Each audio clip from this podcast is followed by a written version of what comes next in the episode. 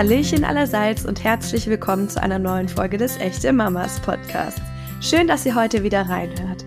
Ich bin Christina Doliva und wir befassen uns in dieser Episode mit einem Thema, das man erstmal nicht bei uns erwarten würde.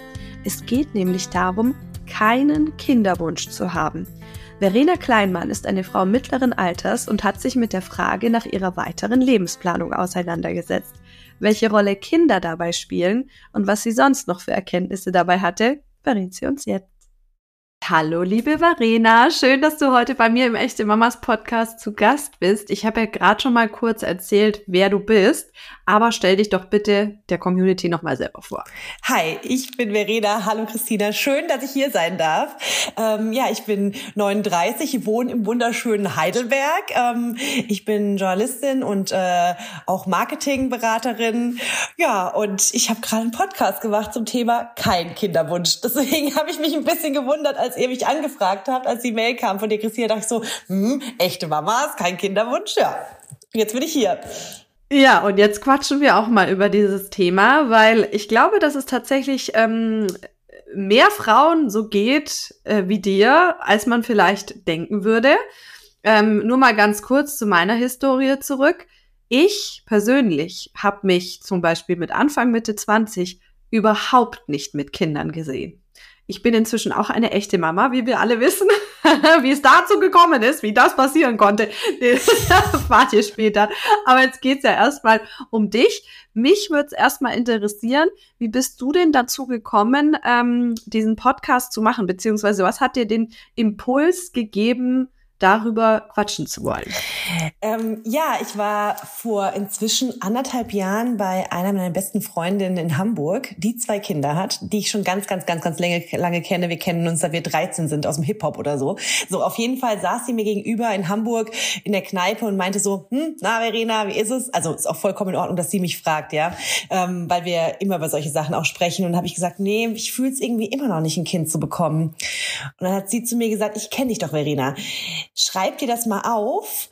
Nicht, dass du ähm, mit 50 dann denkst, hätte ich doch machen sollen, weil dann kannst du noch mal nachlesen und siehst dann, nee, das war damals schon die richtige Entscheidung, weil damals hast du das so gefühlt. Und dann dachte ich, so hat sie recht. Irgendwie muss ich mich mal mit dem Thema zumindest mal so ein paar Minuten, vielleicht auch eine Stunde, auseinandersetzen, mich hinsetzen, das aufschreiben. Ja, und aus diesem Aufschreiben ist dann ein Konzept für einen Podcast geworden. So. Wie das bei Autoren manchmal so passieren kann. genau. ja, aber ich finde es äh, wirklich toll, dass du dich, sage ich mal, diesem Thema auch gestellt hast, weil ich glaube, dass das für einen persönlich dann auch noch ganz viele andere Aspekte zum Vorschein bringt. Da reden wir auch später noch drüber. Mich würde jetzt aber mal interessieren, wenn du so an deine Kindheit und Jugend zurückdenkst. Ähm, man hat da ja schon so ein gewisses Bild, auch ein Familienbild, das einem vorgelebt wird und vielleicht auch schon so eine kleine Vorstellung, wie das für einen später mal im Leben aussehen soll. Äh, kannst du dich daran erinnern, wie das für dich war? Also hast du damals schon dich gar nicht so wirklich mit Familie gesehen oder war das damals noch ganz anders? Ähm, ja, es gibt so einzelne Punkte, die so aufblitzen, wenn du das so fragst. Und der, die erste, der erste, das erste Bild, was in meinem Kopf auftaucht, ist auf jeden Fall, wie ich mit meiner äh, längsten Freundin Anja in den Sommerferien immer mit unseren Kinderwagen durch die äh, durchs Dorf gelaufen bin. Ne? Also wir haben da quasi so Mama gespielt sozusagen. Ne? Und ich glaube, dass es ganz lange war das für mich auch ganz klar, dass das ja wohl irgendwann passieren wird, dass Familie dazugehört. Also ich habe das gar nie hinterfragt. Ich dachte, das kommt dann einfach so, ohne, ne, also die Frage war immer, wann Kind und nicht ob Kind, weil es in meinem Kopf gar keine ja, Daseinsberechtigung hatte oder gar keine ne, Fragestellung war. Von dem her dachte ich immer so, ja, ja, mache ich dann in fünf Jahren. Also mit 25 habe ich es auf 30 geschoben, mit 30 auf 35, mit 35 dachte ich so, oh, jetzt fünf Jahre nach vorne nochmal schieben, das geht gar nicht mehr so gut jetzt so langsam. Und ähm, dann habe ich angefangen, ähm, mal darüber nachzudenken. Aber tatsächlich, glaube ich, war es einfach von ja normativ geprägt, einfach das normale Bild, was man so im Kopf hat. Man hat dann wohl irgendwann mal Kinder, ohne das jetzt wirklich zu hinterfragen, will ich das. Ähnlich ging es mir übrigens beim Thema auch Hochzeit, weil ich weiß noch ganz genau, dass ich mit zehn Jahren zum ersten Mal bei einer katholischen Hochzeit ähm, von meiner Familie im, in der Kirche saß. Und dann dachte ich so, ach krass, das muss ich dann später auch mal machen, weil Hochzeit ist ja auch so ein Ding, was dazugehört. Also in meinem zehnjährigen Kopf, ne? Und dann dachte ich so, fuck. Entschuldigung, darf man hier fuck sagen? Äh, darf man. okay. Darf auch Scheiße sagen, die Kinder hören hoffentlich nicht zu. also dachte ich so, oh nein, das muss ich dann mal machen. Ähm, ich finde ja die Bibelstellen alle doof, weil ich hatte auch schon Kommunion gemacht und entsprechend ein paar äh, Szenen gelesen aus dieser aus diesem Buch und dachte mir so, nee, das ist irgendwie, also das ist ja komisch, dass ich das mal machen muss. Und aber auch da habe ich weiter dann überlegt, oh ja, hoffentlich finde ich da eine gute Stelle in der Bibel für mich, die ich dann okay finde. Also auch da war weiter dann nicht so, ey, das mache ich einfach nicht, sondern es kam erst viel später so diese Gedanken dann. Ja, ich finde das super spannend, weil es ist schon, ich, ich habe neulich erst mit einer ähm, anderen Mama aus der Kita tatsächlich gesprochen, die äh, zwei Kinder hat und die ältere ist jetzt schon in der Schule. Und ich habe mich köstlich amüsiert, weil sie nämlich erzählt hat, meine Tochter ist felsenfest davon überzeugt, sie möchte eine Teen Mom werden. Und ich gesagt, was? Wie kommst du denn da drauf? Ja, der hat das immer schon so gefallen, sich so zu kümmern und die findet das ganz toll und dieses ganze Baby-Thema und so weiter. Ich meine, die wird jetzt in der vierten, fünften Klasse vielleicht sein. Ähm, aber ja, habe ich gesagt, oh, du musst aber aufpassen, gell, wenn dann der erste Freund da vor der Tür steht, oh, vielleicht doch nochmal das Gespräch suchen. Aber es gibt ja auch wirklich äh, Kinder, die da ganz anders geprägt sind. Ich sehe das bei meinen Nichten auch. Die haben ihre Mama jetzt auch schon die ganze Zeit zu Hause und sind voll in diesem Mama-Thema mit drin, kümmern sich um die kleineren Geschwister. Ich glaube, dass du dann generell auch eine ganz andere Vorstellung hast, äh, wie das später für dich laufen wird. Jetzt hatte ich nur einen großen Bruder und einen äh, sehr, sehr groß, also wir haben einen großen Altersunterschied von siebeneinhalb Jahren ähm, und habe mich gar nicht so wirklich um kleinere kümmern müssen. Also auch in meiner Familie gab es lange, lange Zeit keine äh, Cousinen, Cousins, was auch immer, um die man sich hätte kümmern müssen, weil ich war immer die Kleinste. Und deswegen hatte ich auch gar nicht so diese Affinität zu kleinen Kindern. Also für mich war das immer so eher so, oh, okay, ja, nimm du mal lieber das Baby. Wenn da so ein Neugeborenes irgendwie doch mal ums Eck gekommen ist, war mir das alles nicht so ganz geheuer. Aber so ist man dann halt einfach auch aus der Historie in der Familie geprägt. Hast du denn Geschwister oder wie, wie bist du aufgewachsen? In was für einer Familienkonstellation? Also ich bin Einzelkind und ich bin auch, seit ich 15 bin, Scheidungskind. Also meine Eltern haben sich getrennt, als ich 15 war. Und ähm, bei mir war es, glaube ich, ähnlich wie bei dir, ehrlich gesagt. Ich habe eine sehr kleine, auch erweiterte Familie Familie, drei Cousins und bis meine Cousine, die ich sehr, sehr liebe, äh, auf die Welt kam, da war ich schon zehn Jahre alt. Und dann war plötzlich zum ersten Mal so ein Baby-Kind quasi in meiner Welt und dann war ich aber erstmal auch ein bisschen genervt von der, weil natürlich war ich bis dahin das einzige Mädchen und äh, fand das so ein bisschen doof erstmal, dass ich jetzt Aufmerksamkeit teilen musste und inzwischen bin ich sehr, sehr, sehr, sehr froh, dass sie da ist. Ähm, und das war dann so das erste Mal, wo ich wahrscheinlich ja so einen Kinderwagen dann geschoben habe und ein Baby gehalten habe. Ähm, aber auch die habe ich nicht so oft gesehen. Also von, von dem her kann ich das, fühle ich das total, dass auch bei mir jetzt nicht ähm, immer ein riesiger Schar Kinder um mich rum war in alten, allen Altersklassen oder sowas, sondern überhaupt nicht. Ganz im Gegenteil, ich war eigentlich immer mit Gleichaltrigen unterwegs und ehrlicherweise war es aber auch so, dass ich auch als Kind lieber immer bei den Erwachsenen saß. Ich wollte immer bei deren Gesprächen am Start sein und nicht mit den Kindern da erzählen. Das fand ich immer langweilig irgendwie. So. Kann ich voll nachvollziehen. Oh, was, was ich auch hatte, ich habe dann so mit 13, 14 oder so habe ich angefangen, ähm, wenn meine Tanzlehrerin krank war, habe ich so Vertretungsunterricht gemacht. Und da hatte ich dann ähm, fing das immer so an, die Kleinsten, die ins Ballett gehen, die sind so vier oder sowas. Und dann hat, weiß ich noch ganz genau, dann kamen halt um mittags um 14 Uhr die Vierjährigen, um 15 Uhr die Sechsjährigen und dann ging das so weiter hoch und ich war immer heilfroh, wenn die Teenies kamen. Es war mir immer so, oh, die können nix. Also ich mag, ich mag Kinder schon, aber nicht 15 Kinder, die alle vorne in der Mitte stehen wollen, die, wenn einer was trinken will, wollen alle was trinken. Also wirklich ErzieherInnen haben meinen höchsten Respekt. Das wäre nicht der Job, den ich machen wollte. Gut, als Mutter hätte ich erstmal eins und nicht 15 direkt, aber ja, so. Ja, meine Mutter war auch immer der Überzeugung, ich sollte unbedingt Lehrerin werden, weil äh, das also sie auch Lehrerin war und weil ich doch so gut mit Kindern äh, das alles machen könnte. Mein erster Job war tatsächlich auch sozusagen Betreuerin beim Spielmobil vom Kinderschutzbund. Also meine Mutter hat sich damals beim Kinderschutzbund oder engagiert sich da immer noch sehr stark. Und äh, da gab es so ein Spielmobil, das verschiedene Kindergärten und Schulen besucht hat. Und dann gab es einfach halt äh, besondere Spielzeuge. Mal nicht nur das, was äh, auf dem Pausenhof halt immer zur Verfügung steht, sondern so eine, so eine Rollenrutsche ähm, mit Bierkästen, wo man sich draufsetzen konnte und lauter so Zeug. Und ich fand es damals, ich kann das voll nachfühlen, was du gerade erzählt Ich fand es echt sau anstrengend. Und es war mein erster Job mit 14, 15. Also ja, da, also sehe sehr viele Parallelen. Aber ich, ich weiß auch noch, dass ich, ähm, ich war dann mit ähm, Anfang 20 als Animateurin auf Gran Canaria ähm, nach meinem Bachelorstudium und habe dort, musste ich dann, bis irgendwie die Stelle frei wurde, wo ich eigentlich eingesetzt werden sollte, nämlich so als so Fitnessanimateurin, war ich zwei, drei Wochen im Miniclub und ich weiß noch, wie das für mich der absolute Horror war, mit diesen Kindern, die ja dann auch nicht mal Deutsch konnten. Das heißt, ich war wirklich, ich glaube, für mich ist es ganz schwierig. Ähm, und ich, ich, es hört sich jetzt gerade so an, als ob ich Kinder gar nicht mögen würde. Ich bin jetzt gerade Patentante geworden und ich ähm, könnte stolzer nicht sein, ja, weil ähm, äh, eine meiner besten Freundinnen mich jetzt gefragt hat, ob ich Patentante sein will. Von ihrem dritten Kind erst, muss man sagen. Ne? Trauzeugin war ich öfter. Als Patentante werde ich nicht mehr sofort ge äh, gebucht, sage ich mal. Aber ähm, ich liebe die Kinder von meinen Freundinnen mit fremden Kindern. Ich weiß nicht, ob das Mamas auch nachvollziehen können, dass man so Kinder, zu denen man dann eine Beziehung aufbaut und die auch die Kinder von Freundinnen, vielleicht auch von Geschwistern, die habe ich jetzt nicht, ne, sind, da habe ich ein ganz anderes Gefühl als zu fremden Kindern. Als ich da in diesem Mini-Club auf Gran Canaria saß, dachte ich immer so, oh nee, ey, das ist echt nicht mein Job hier mit euch. Was soll ich jetzt hier machen? Eine Sandburg bauen? Da habe ich eigentlich nicht so richtig Bock drauf. Das war irgendwie, ja, das habe ich nicht gefühlt, tatsächlich. War ich sehr froh, als das, als das vorbei war und ich da endlich was anderes machen konnte, mit Erwachsenen wieder. Ja, ich hatte teilweise den Gedanken, was ist denn bei euch in der Erziehung schiefgelaufen, bis mir jetzt bei meiner Tochter aufgefallen ist, bei denen ist nichts schiefgelaufen, das ist einfach nur eine Phase, das machen alle durch. Achso, weil du quasi Dinge gesehen hast bei anderen und dachtest so, äh, ganz ehrlich, das äh, finde ich, jetzt kann man schon erzieherisch irgendwie lösen, so quasi. Mit ja, ich habe dann mal gesagt, also mein Kind, wenn ich mein Kind haben soll, das, das wird sich aber nicht so aufführen. Little did I know. Ja. Aber egal. Mich würde mal interessieren, äh, du hast ja jetzt schon gesagt, gesagt, du hast mit deiner Freundin letztes Jahr über dieses Thema gesprochen und bist dann erst so richtig äh, drauf gekommen, dich damit intensiv auseinanderzusetzen.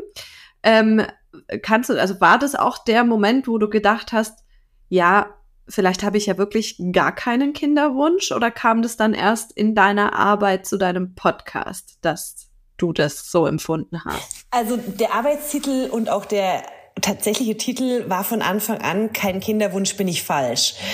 Ähm, und es ist so, dass ich intuitiv erstmal keinen Kinderwunsch fühle und auch oder in den wenigsten Momenten denke, oh, das wäre jetzt aber schön, ein Kind hier neben, neben mir zu haben oder ach, das wäre bestimmt auch ein tolles Leben. Das glaube ich schon, dass es, und es ist auch immer noch nicht so, also dazu muss man den Podcast hören, es ist nämlich nicht so, dass ich auf jeden Fall sage, nein, weiterhin äh, Kind, auf gar keinen Fall, auch wenn ich jetzt 39 bin und natürlich irgendwann auch die, die Chancen dann ähm, geringer werden und so weiter, oder so schon geringer, geringer, geringer geworden sind. Ähm, Genau. Nee, es ist eher so, dass mich so Fragen belastet haben, wie weil es ist, also ein Kind zu bekommen ist natürlich schon die Norm. Ne? 80 Prozent der deutschen Frauen bekommen Kinder, ein weiterer Prozentsatz will Kinder und es klappt nicht. Das heißt, eigentlich ist ein Kind haben oder wollen das Normale. Und wenn man das eben nicht fühlt und auch nicht plant zu tun, dann hat man schon verschiedene Gedanken im Kopf. Und die Gedanken sind solche Dinge wie, mache ich einen riesigen Fehler, wenn ich kein Kind bekomme? Bereue ich das später mal ganz schlimm? Bin ich dann mal einsam im Alter als Eltern? Ähm, und so, ne, das verpasse ich was.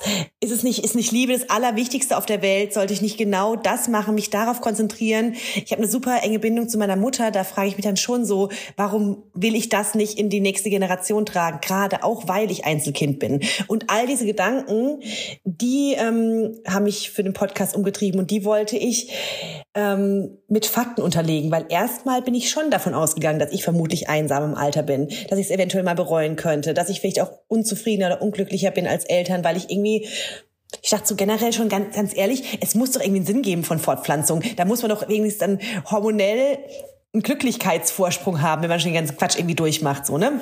Also ich bin von, davon ausgegangen, dass Eltern in ganz vielen Situationen die Nase vorn haben. Und das hat meinen intuitiv nicht vorhandenen Kinderwunsch immer wieder ins Wanken gebracht. Und auch so Aussagen von Freundinnen wie, hey, ähm, du wärst eine tolle Mutter, was natürlich mir total schmeichelt. Ähm, und gleichzeitig was schon macht so, ja, wäre das nicht vielleicht doch dann cooles zu machen? Das waren so die Fragestellungen und Gedankengefühle, die ich zu dem Podcast in meinem Kopf hatte. Und da habe ich mal aufgeräumt, weil ich mit sehr vielen Expert Experten oder eigentlich nur Expertinnen darüber gesprochen habe, wie das dann ist, ob ich den Sinn des Lebens verpasse und so weiter und all die Fragen, die ich gerade schon so formuliert habe. Ja, ich hoffe, dass du uns da nachher doch auch noch ein bisschen was verrätst für alle, die den Podcast, der äh, kostenpflichtig nein, hörbar ist. Ne? Nein, nein, nein. AD, ein AD-Podcast, den gibt's überall. Kann, kann jeder anhören. Okay, ja. es ist nicht äh, auf einer kostenpflichtigen nein. Plattform.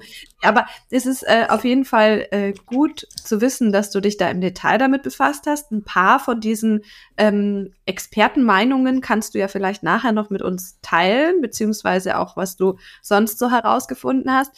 Was mich jetzt mal noch interessieren würde vorab, du hast gerade schon die Meinungen deiner Freundinnen und auch das enge, die enge Verbindung zu deiner Mama angesprochen. Hast du mit denen dann explizit auch mal über das Thema gesprochen, vielleicht habe ich gar keinen Kinderwunsch. Und wie waren da so die Reaktionen? Äh, na klar, ähm, ich habe auf alle Fälle mit allen darüber gesprochen und meine Freundinnen sind super. Die sind alle so, ey, Verena, mach du, was du willst. Wir sind sicher, dass du hast so viele Ideen in deinem Kopf. Du wirst niemals einsam sein. Dir wird immer was einfallen. Du wirst nie den Sinn suchen, weil immer was zu tun ist. Äh, meine Mutter hat auch gesagt, ey, Verena, ich bin nicht neidisch, dass andere ähm, Enkelkinder haben. Es ist vollkommen okay für mich, wenn du kein Kind bekommst. Das meint die auch hundertprozentig so. Also ich glaube, die würde mich auch komplett unterstützen, wenn ich ein Kind bekommen würde. Die würde auch hierher ziehen und ähm, ne, kompletter, voller Support. Aber die ist auch total entspannt damit und sagt, hey, vielleicht ist es genau cool für dich so, wenn du es so machst. Mein Vater, den habe ich auch gefragt, ähm, den sehe ich nicht so häufig. Der meinte so, doch, ich hätte eigentlich schon gerne Kinder, aber da denke ich mir so, ja, ich hätte auch ein paar andere Sachen von dir gerne. Von dem her wäre spaßen dann darüber, halb ernst, halb äh, lustig. Und meine Oma, die ist davon immer ausgegangen. Die hat ja aber meine Cousine. Und äh, meine Cousine sagt auch so, ja, ja, die Oma, die weiß schon, dass ich das übernehmen muss. Die will, da, da lastet irgendwie der ganze Druck auf mir. Weil sie zu mir sagt, die so, Verena, ich finde das super, wie du das machst. Das ist genau richtig. Du, du machst einfach so, wie du willst. So, das muss ich sehr badisch sagen, weil das irgendwie äh, genauso dann ist. Und deswegen bin ich da ja, wirklich die Einzige, die sich Druck macht, das ist, sind meine, ist meine Gedanken und meine Gefühlswelt, weil eben diese Dinge, und das habe ich natürlich jetzt auch nicht von Geburt an so gedacht und so gefühlt, sondern die sind natürlich über gesellschaftliche Normen, über tradierte Rollenbilder, die Idee von der Erfüllung durch Mutterglück und so weiter in meinen Kopf gekommen. Das ist, das glaube ich, das kann jeder nachvollziehen. Auch die Frauen, mit denen ich gesprochen habe, alle waren so, ja klar fühlen wir das auch. Natürlich denken wir, dass wir einsamer sein würden oder so ja, so. Das ist auf jeden Fall äh, spannend, da auch deine Gefühlswelt so ein bisschen jetzt offengelegt zu bekommen. Es ist ja auch so, dass bei einigen, und da schließe ich mich jetzt tatsächlich mit ein, wo ich anders abgebogen bin, dass es dann doch zur Familie gekommen ist, ähm, äh, viele machen das auch davon abhängig, beziehungsweise kommt der Gedanke erst, wenn dann ähm, ein passender Partner ins Leben tritt. Und das kann ich bei mir zu 100 Prozent unterschreiben, weil es tatsächlich so ist, dass ich ganz lange dachte, und das haben auch früher meine Eltern immer zu mir gesagt, wenn ich einen Freund hatte oder so, dass die mir immer nicht so richtig in Anführungszeichen gerecht geworden sind. Also sie haben sich halt immer irgendwie jemand anderes für mich vorgestellt, so.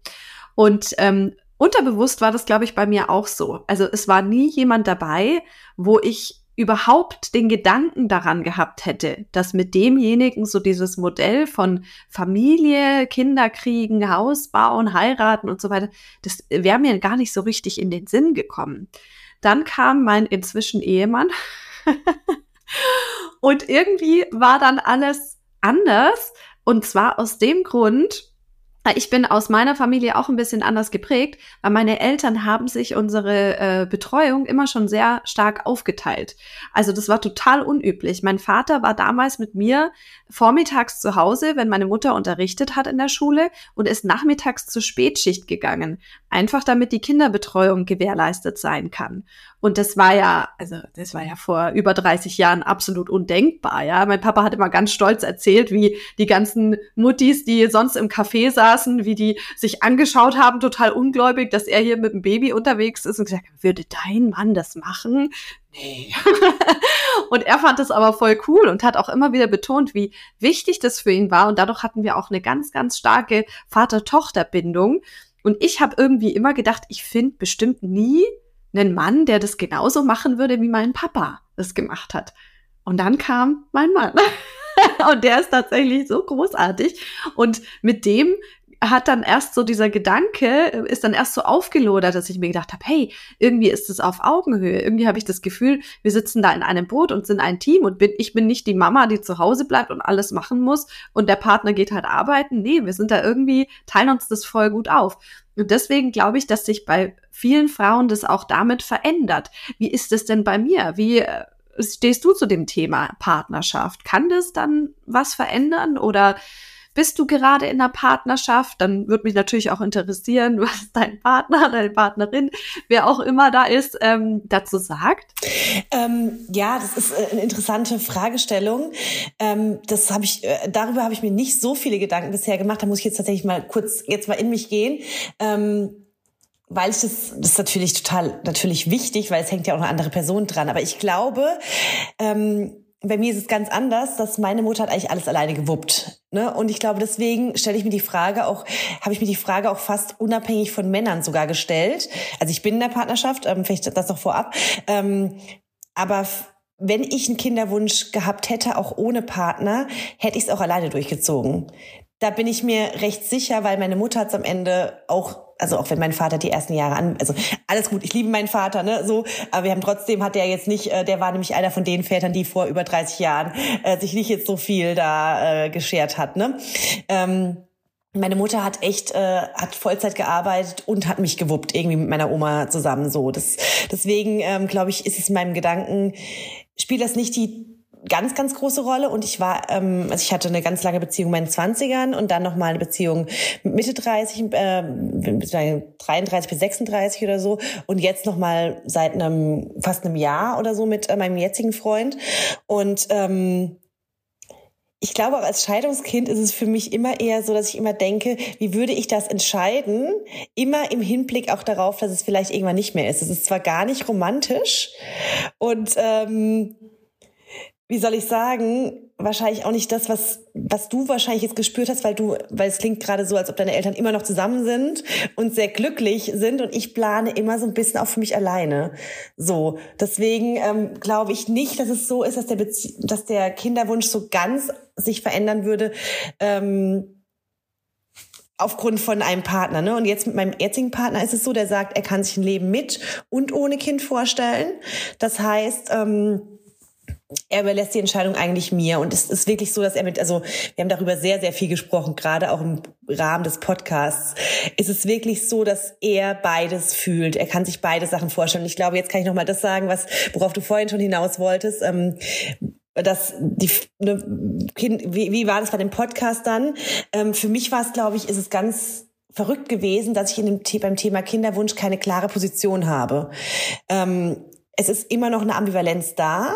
Und ich habe immer gedacht, die Ambivalenz darf nicht sein. Dass bei so einer existenziellen Frage wie Kinderwunsch muss man doch eine klare Haltung haben. Da muss man doch Ja oder Nein sagen. auch als, mein, als ich meinen Freund gefragt habe, habe ich gesagt, so hier, wie siehst du das denn? Und er so, ich finde beides gut. Und ich war so, du musst doch eine klare Meinung haben. Und inzwischen habe ich aber durch die Podcast-Recherche gecheckt, dass auch ich äh, keine hundertprozentige Meinung dazu habe oder eine klare Haltung habe, sondern ich kann mir immer noch also ich kann mir besser ein Leben ohne Kind vorstellen, aber wenn ich jetzt schwanger werden würde, dann wäre das nicht das Ende der Welt weil ich auch weiß, dass ein Leben mit Kindern auch Vor- und Nachteile hat. Genauso wie ein Leben ohne Kinder. So von dem her, und ich wüsste auch, dass ich es auch alleine hinbekommen würde, ähm, mit oder ohne Kind, selbst wenn wir uns trennen würden, was ich nicht will, weil wir ganz, ganz glücklich zusammen sind, ja.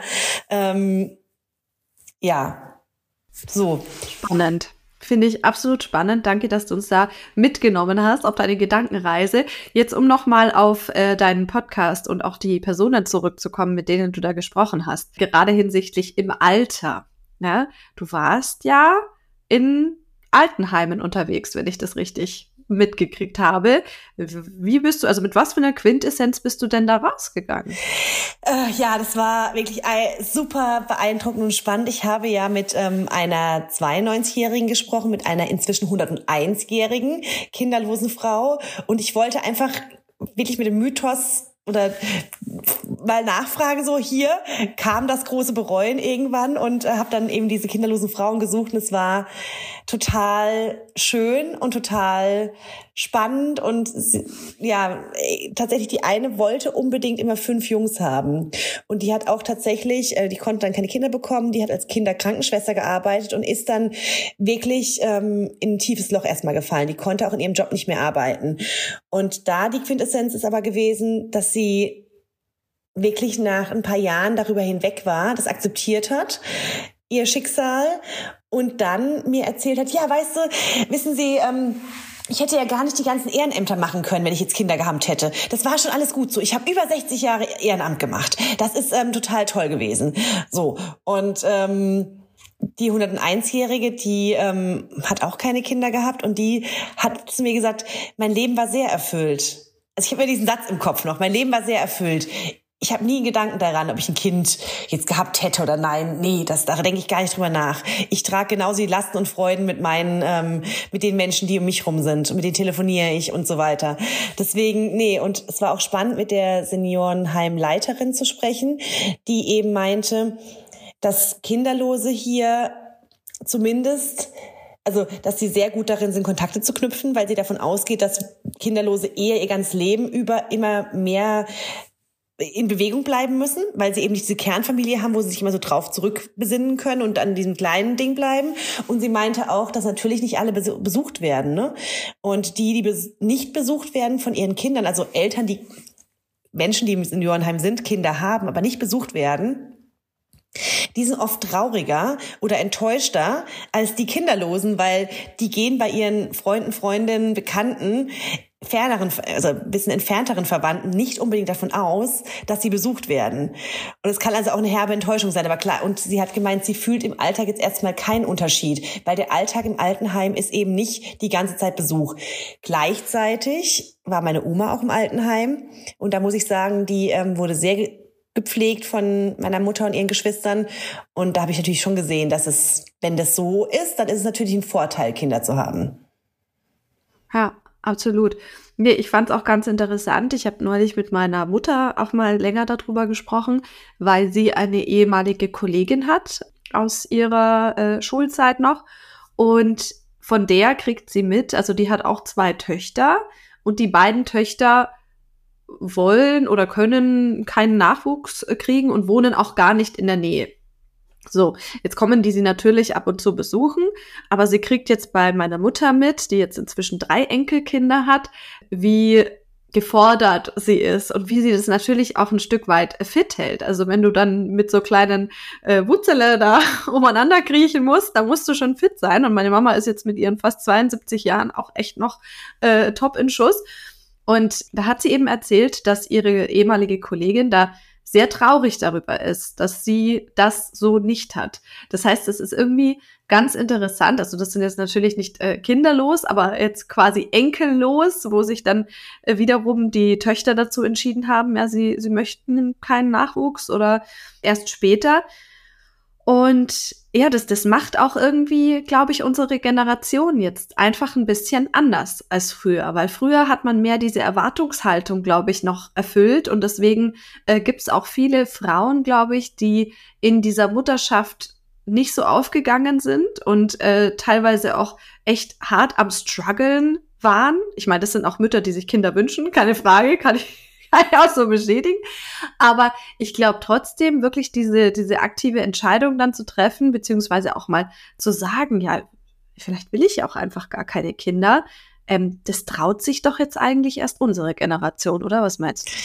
Ja, glaube ich schon auch, dass es ähm, wahrscheinlich so ist, dass es da, dass es noch viel, ähm, dass da viel mehr Stigma drauf war. Definitiv, definitiv. Es ist interessant, dass du sagst, dass deine Mom noch so fit ist. Meine ist erst 65, aber auch noch total fit. Die ähm, macht nämlich sehr viel Sport einfach. Die ist wirklich, ähm, die fährt jeden Tag Fahrrad, wenn es geht. Die ist irgendwie dreimal die Woche im Fitnessstudio. Einmal die Woche geht die mit so einer Laufgruppe, ist die da unterwegs. Die geht zum Computerkurs, die geht zum Handykurs, die ähm, geht zum Tanzen immer dienstags. Ähm, also die ist wirklich ähm, auch total umtriebig und hat sich natürlich ihr Leben jetzt ohne Enkelkinder ähm, anders eingerichtet, ne? Klar. Ja, und ich meine, du ja wahrscheinlich für dich auch. Du kriegst es ja in deinem Umfeld bei deinen Freundinnen mit, die durch ihre Kinder natürlich schon temporär wirklich ähm, eingeschränkt sind, auch in ihrem Handlungsradius, im Bewegungsradius, wenn man noch stillt. Ähm, da kannst du natürlich dein Leben, dein Leben auch momentan anders gestalten als jetzt deine Freundinnen mit Kindern. Du hast aber jetzt schon angeteased, dass du auch im Podcast quasi äh, zu der zu dem Entschluss, zu dem Resümee gekommen bist dass ja, dass der, das ganze Thema jetzt für dich noch nicht vom Tisch ist. Magst du dazu mal ist, noch was äh, nee, erzählen? Ich glaube, es ist, naja, es ist quasi so, dass ich mich weiter aktiv nicht für ein Kind entscheiden werde. Aber wenn es passieren würde, ähm, dann wäre das kein Weltuntergang. Also ich bin nicht so, dass ich jetzt sagen will, ich werde mich auf jeden Fall sterilisieren lassen und, ähm, äh, und dann, weil es darf auf gar keinen Fall passieren. Das wäre das Schlimmste auf der ganzen Welt in meinem Leben. Ne? So, es ist einfach so, dass ich inzwischen verstanden habe, dass es okay ist, in auch so einer existenziellen Frage keine klare Haltung zu haben. Sonst ist es okay zu denken, das eine und das andere hat Vor- und Nachteile. Und trotzdem ist meine, mein Leben so wie es ist ohne Kind genau gerade richtig für mich und wichtig war für mich einfach mit diesen ja, Gedanken oder diesen Fragen, Sorgen in meinem Kopf aufzuräumen und rauszufinden, eben durch Expertinnen, durch Studien, dass eben Kinder, kinderloses Leben eben nicht das Unzufriedenere, das Unglücklichere, das Bereuen dass das, das Leben ist, was man bereut, was irgendwie im Alter einsamer ist. Mit all diesen Sachen mal aufzuräumen und zu wissen, ach nee, ich kann mich, wenn ich mich für ein Kind entscheide, dann muss ich es nicht aufgrund von diesen komischen, diffusen Ängsten, die in meinem Kopf irgendwie drin sind, machen, sondern kann ich das frei machen. So. Wobei vermutlich jetzt auch viele Mamas denken, Moment mal, ey, Kinder kriegen wird doch, wird doch gar nicht auf so einer rationalen Ebene entschieden, es fühlt man oder fühlt man nicht. Aber für mich war es trotzdem wichtig, mal diese diese Fragen in meinem Kopf zu beantworten und nicht einfach so stehen zu lassen. Ja, und äh, ich muss sagen, natürlich hat es viel mit Gefühl zu tun und fühle ich mich in Anführungszeichen bereit. Da kann man aber eigentlich sagen, bereit ist man dafür nie, was da auf einen zukommt. Aber ähm, also ich kann das mit diesem, mit diesem rationalen Abwägen auch total verstehen. Also das war bei uns ähnlich, als wir dann einfach den Gedanken auch gefasst haben, ja, wir wollen eine Familie. Also das äh, können wir uns definitiv vorstellen. Ähm, es fühlt sich in der Partnerschaft eben richtig an und äh, mit unseren Zukunftsvisionen geht es überein. Aber natürlich dann auch der Gedanke, wann macht es denn Sinn? Also ewig lang brauchen wir jetzt auch nicht mehr warten, weil ich meine, ich war dann auch schon oder bin jetzt fast Mitte 30 und mein, mein Partner ist fünf Jahre älter, das heißt, er wird äh, auch schon bald 40. Das heißt, da hatten wir dann schon den Anspruch, dass wir das Ganze eher angehen, auch vor dem Hintergrund, dass es ja einfach manchmal sein kann, dass es nicht sofort klappt. Und ähm, dass man gegebenenfalls, also es gibt ja Paare, die probieren über mehrere Jahre, teilweise äh, ein Jahrzehnt Kinder zu kriegen. Und das muss man halt einfach auch ein Stück weit mit einberechnen, wenn man dann sagt, hey, ich entscheide mich dafür und äh, das ist auf jeden Fall mein Wunsch, eine Familie zu gründen. Jetzt hast du das vorhin schon voll schön zusammengefasst ähm, mit dieser äh, Meinung, dass es eigentlich okay ist, dass man äh, keine klare Stellung dazu beziehen muss für sich. Hast du denn ein ja, etwas, was du jetzt Frauen, die sich ähnlich fühlen wie du, was du denen gerne mitgeben Hört den Podcast. nee, tatsächlich. Ich muss wirklich sagen, ähm, dass da, also all meine Fragen, die ich gerade ähm, schon so gesagt habe und noch viel mehr von meinen Fragen, eben die wirklich auch andere Frauen anscheinend haben, äh, nochmal mit, mit Fakten, Informationen, mit äh, Studienergebnissen ja, äh, unterlegt werden. Und ich bin wirklich, ich hätte niemals gedacht, dass dieser Podcast so empowernd wird.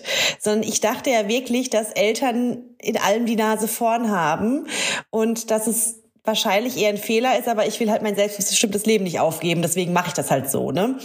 Ähm, Deswegen, alles, was ich zu sagen hatte, ist wirklich in diesem Podcast zusammengefasst. Ähm, und ansonsten glaube ich, ja, was ich gerade schon gesagt habe, ein Leben mit Kindern hat Vor- und Nachteile, ein Leben ohne Kinder hat Vor- und Nachteile. Und das sind einfach zwei ganz unterschiedliche Lebensmodelle. Und es sollte Platz für beides sein. Ist es ja auch und äh, gibt, es gibt ja auch Platz für beides. Und ich glaube, es, was für mich immer so wichtig ist, ist, dass man Toleranz gegenüber allen Lebensmodellen hat und dass man versucht, jetzt auch meine Mama-Freundin, dass natürlich viel Akzeptanz, Verständnis, Geduld auch irgendwie von Kinderlosen gefordert ist und auch umgekehrt vielleicht manchmal für mich, wenn ich irgendwie einen Wunsch habe, der dann auch nicht so easy umsetzbar ist, ähm, dass man da einfach im Gespräch bleibt, miteinander kommuniziert, sich gegenseitig auf die Schulter klopft, was man alles irgendwie Tolles leistet und ja, sich gemeinsam feiert. So. Das hast du jetzt super schön zusammengefasst. Da habe ich gar nichts mehr hinzuzufügen. Verena, ich danke dir vielmals für dieses absolut inspirierende und schöne Gespräch. Und äh, wer mehr hören möchte, der kann ja gerne in den Podcast kein ja, Soll jetzt nicht so werblich klingen. Ich wollte aber, aber ich finde, der ist wirklich gut geworden. Das liegt ja auch nicht nur an mir. Da war ja noch ein to tolles Team dabei. Ne? So, genau. Vielen Dank dir auch, Christina. Es hat äh, sehr viel Spaß gemacht. Dann mach's gut. Schönen Tag noch. Dir auch. Tschüss. Tschüss. Jede Lebensvorstellung ist individuell und was heutzutage wichtiger denn je erscheint, ist die Akzeptanz für Entscheidungen, die eine Person für sich persönlich trifft. Auch ein schöner Vorsatz für das neue Jahr, Wege anderer nicht zu verurteilen, wenn man nicht in ihren Schuhen steckt. Wir gestalten unsere Folgen mit euch gemeinsam und wenn ihr euch bestimmte Gäste wünscht oder ihr Fragen habt, schickt uns unbedingt eine Sprachnachricht per WhatsApp an 0176 465 42263 oder meldet euch einfach per Mail an podcast.echtemamas.de. Wenn euch diese Episode gefallen hat, sind wir dankbar für eine positive Bewertung und jetzt freue ich mich schon auf die nächste Folge. In der Zwischenzeit wünsche ich euch wie immer eine schöne Woche und verabschiede mich bis zum nächsten Mal. Tschüss!